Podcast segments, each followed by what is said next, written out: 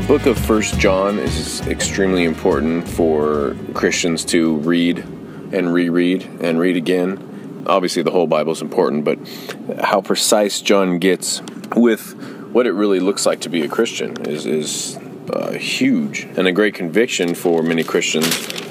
And I think a, good way or a good reason to examine ourselves as we read. But so there's just some certain highlights, certain chapters, certain verses of First John that I'm going to be highlighting here. So I'm just going to kind of read this, and I'll try to remember to tell you where it's at, so you can go back and read it and read around it as well. So starting First John uh, five through ten.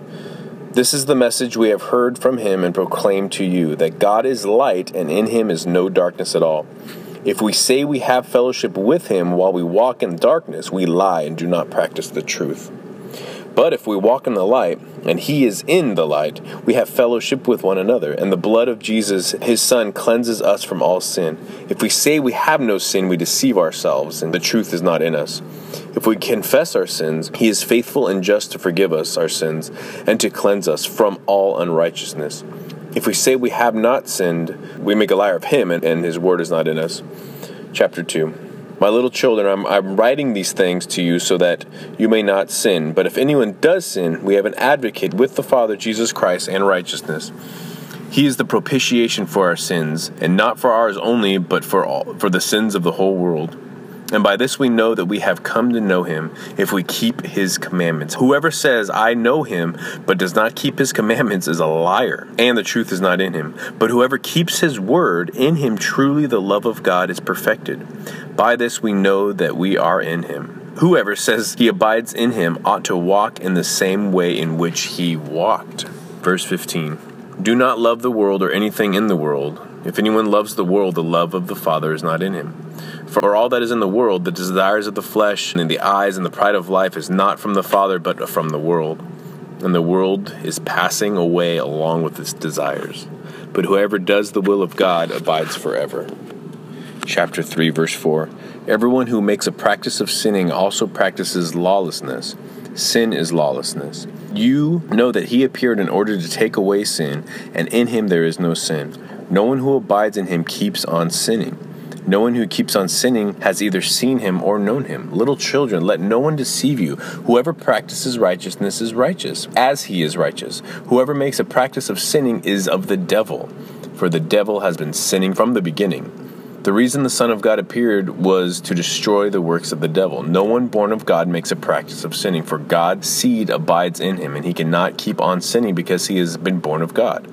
By this it is evident who are the children of God and who are the children of the devil. Whoever does not practice righteousness is not of God, nor is he one who does not love his brother. Verse 5, chapter 1 Everyone who believes that Jesus is the Christ has been born of God, and everyone who loves the Father loves whoever has been born of him. By this we know that we love the children of God, when we love God and obey his commandments. For this is the love of God, that we keep his commandments, and his commandments are not burdensome. For everyone who has been born of God overcomes the world. And this is the victory that has overcome the world, our faith. Who is it that overcomes the world except the one who believes that Jesus is the Son of God?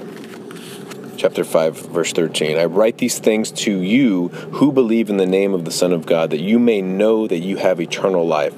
And this is the confidence that we have toward him that if we ask anything according to his will he hears us. Do you guys hear the repeating theme here? How the evidence of god in our life is evident. That it's it's it's visual. We're, we aren't working or doing good works or having faith or anything to earn anything. It's just proof, it's evidence of what we have been given, that God has chosen us. So, where's your evidence at?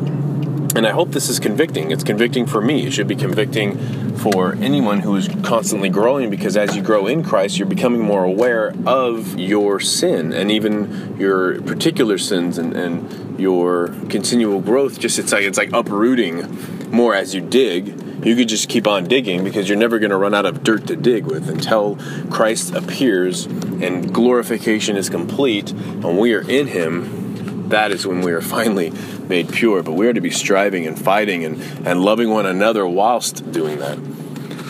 Read First John. Read the whole thing. This is John pleading to uh, to his people who are being swayed by the world And so this is the uh, he wants to give them confidence that you are not of this world. You you have been chosen by God. I know this because of the fruits in your life, but you're being swayed. So come back to me. So this should be an encouraging letter. It should be convicting, but it's also encouraging. I love you guys.